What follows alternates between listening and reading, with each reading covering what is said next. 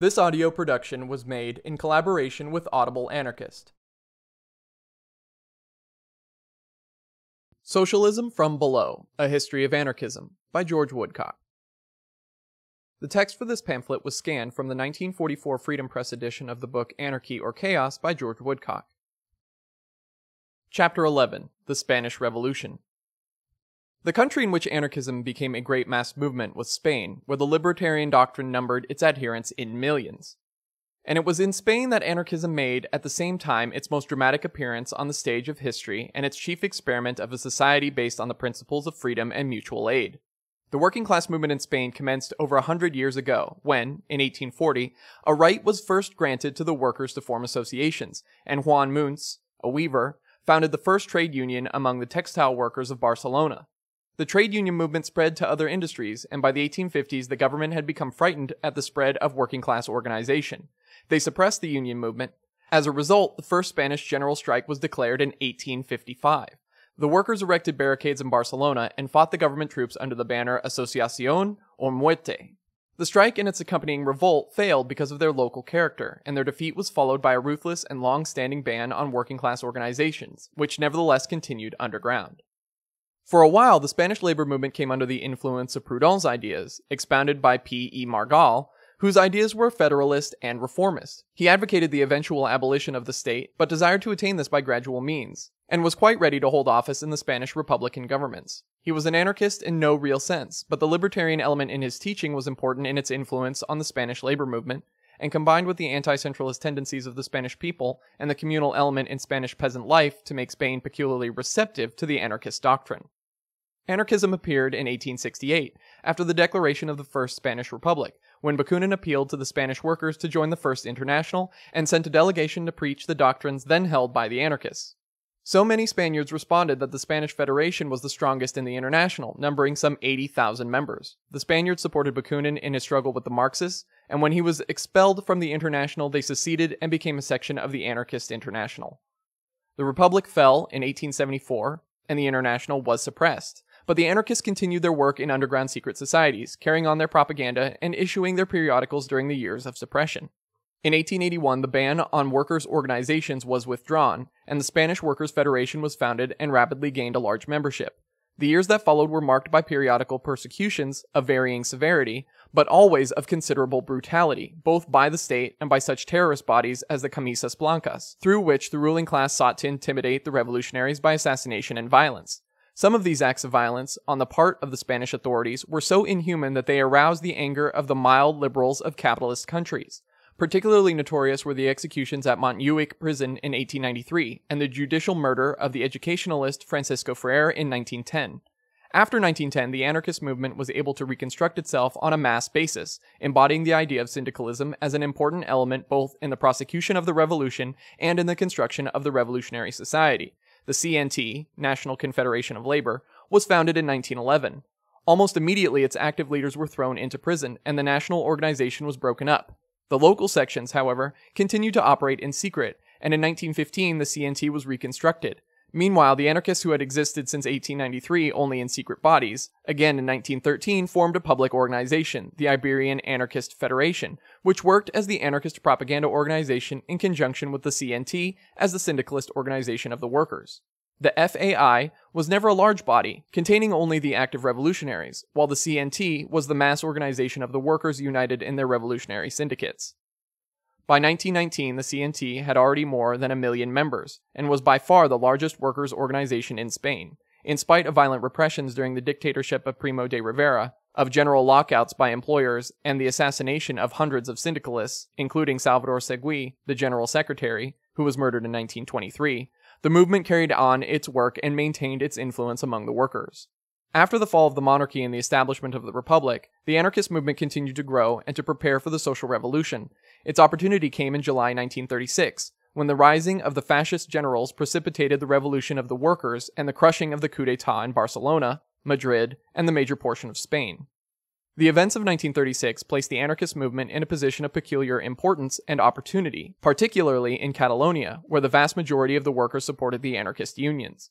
An immediate and spontaneous movement arose in Catalonia for the expropriation of factories and workshops by the workers, organized in syndicates, and parallel with this ran a movement among the peasants for seizure of the land and the grouping of land holdings into agricultural communes. The CNT guided this movement and united the efforts of workers, peasants, technicians, and intellectuals in the reconstruction of Catalonian economic life. But it cannot be too much emphasized that the movement was based on the free initiative and cooperation of the workers themselves. It is true that they did not ask permission of the factory owners before they took over their plants. In any case, a large proportion of the employers had fled into France or Franco territory. But the organization of the economic units was based entirely on voluntary mutual cooperation, and the workers themselves took all decisions regarding both their own working conditions and the output of their plant. Administration was by delegate, not representative, committees, who had always to refer back to their workers, and none of whose decisions were valid unless they had the approval of the workers. To avoid the creation of a new bureaucracy, these delegates and the few full-time officials were subject to recall to the workbench at any time, and in any event were elected only for short periods. The personnel of the Coordination Committee for the Barcelona Transport Service was changed twice in the first year of syndicalist control. Moreover, there was no material gain from the positions of responsibility, as the workers' delegates were paid the recognized wages for their particular industry.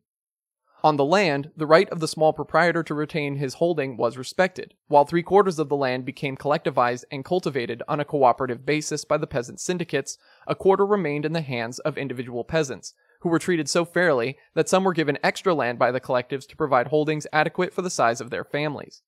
The peasant collectives were autonomous and settled for themselves all their internal affairs. The economic relations with society in general were arranged through the federations in which their syndicates were grouped. Under collectivization, not only was the peasant standard of living raised, but technical improvements were made in agricultural methods, such as the introduction of machinery and chemical fertilizers, often into districts where before they had been unknown, which both increased the productivity of the land and reduced the labor necessary for its cultivation. In many districts, the harvests were increased by a third during the first year of collective operation.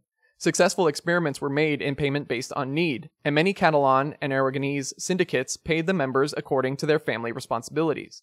One of the most impressive achievements of the anarcho syndicalists was the taking over and working of the Catalonian railways by the railway workers.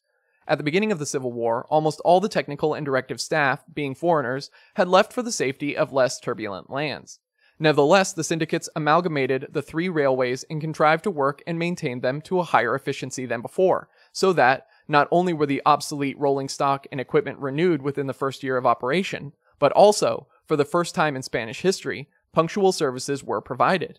There were similar improvements in transport in Barcelona itself, with the various services, including the buses, the tramways, the two underground railways, and the two funicular railways, were taken over and administered by the transport workers in such a way that, though each enterprise was independent so far as its internal affairs were concerned, their activities were coordinated by a central committee of delegates from each undertaking. The workshops were modernized. Heavy repairs previously done by outside contractors were carried out by the transport workers, and new vehicles were built. Services were extended, and during the period of collective administration, the traffic was increased by 150%. A substantial general increase was made in wages, but in spite of this fact and the higher cost of materials, fares were maintained at a scale lower than any other in Europe. Another organization important to the social reconstruction of Catalonia was the sanitary syndicate formed by the doctors, nurses, pharmacists, and other persons concerned with the public health. This body established doctors in every village in the province, set up clinics in the country districts, and organized ambulance services so that peasants in the remotest villages could be brought to the modernized hospitals operated by the syndicate.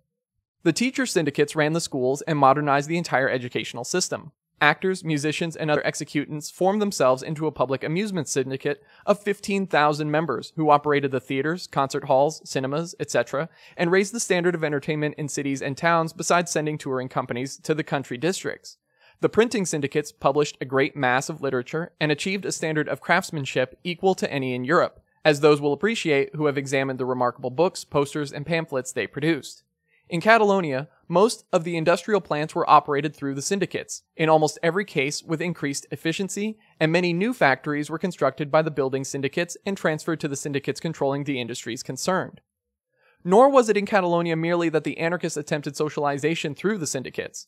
The extensive textile industry of Alcoy, the wood industry of Cuenca, the metal industries of Castellon, were further cases in which the workers took over their industries with good results in improved output, craftsmanship, working conditions, and remuneration. The collectivization of industries and agriculture in Catalonia proved beyond doubt the capabilities of the Spanish workers to manage their own industries, and the good results accruing from such management. Everywhere that authority was removed, there seemed a new joy in working for the foundation of a free and just society, and this new attitude towards the functional life had its reflections in the increased production of manufactured goods and yield in crops, the improvement in the standard of craftsmanship and of technical method in almost every industry, the provision of adequate transport services, the initiation for the first time in Spain of good organizations for public health and education, and, in general, the greater happiness and well-being of the people concerned in these changes. It must be remembered that all this was achieved not within a completely anarchist society, but in a state structure within which there were strong authoritarian elements who regarded the anarchist experiments with hostility that increased as they proved successful. Communists feared a practical disproof of their theories and foresaw a danger to any proletarian dictatorship they might attempt to erect. The bourgeois republican element saw as great a danger to the mitigated capitalism they hoped to establish at the end of the Civil War in spite of the fact that the anarchists fought beside them and had made a temporary renunciation of some of their major objectives and what they were naive enough to believe was a common cause against totalitarianism. Their enemies within the Republican government and the communist organizations used every opportunity of vilifying them and of attempting to sabotage their social experiments. As the war continued and the government was forced by its very nature to become more totalitarian and more like the systems it claimed to be fighting, the inner campaign against the anarchists was accelerated. It was said that by attempting to establish a new social order during the Civil War, they were fiddling while Spain burnt and undermining the Spanish war effort. This argument took no cognizance of the fact that the factories under the syndicalist system were the most efficient and productive in Republican Spain. At the beginning of the war, when the people rose against the fascist generals, the state had, for a time, virtually ceased to function in Spain.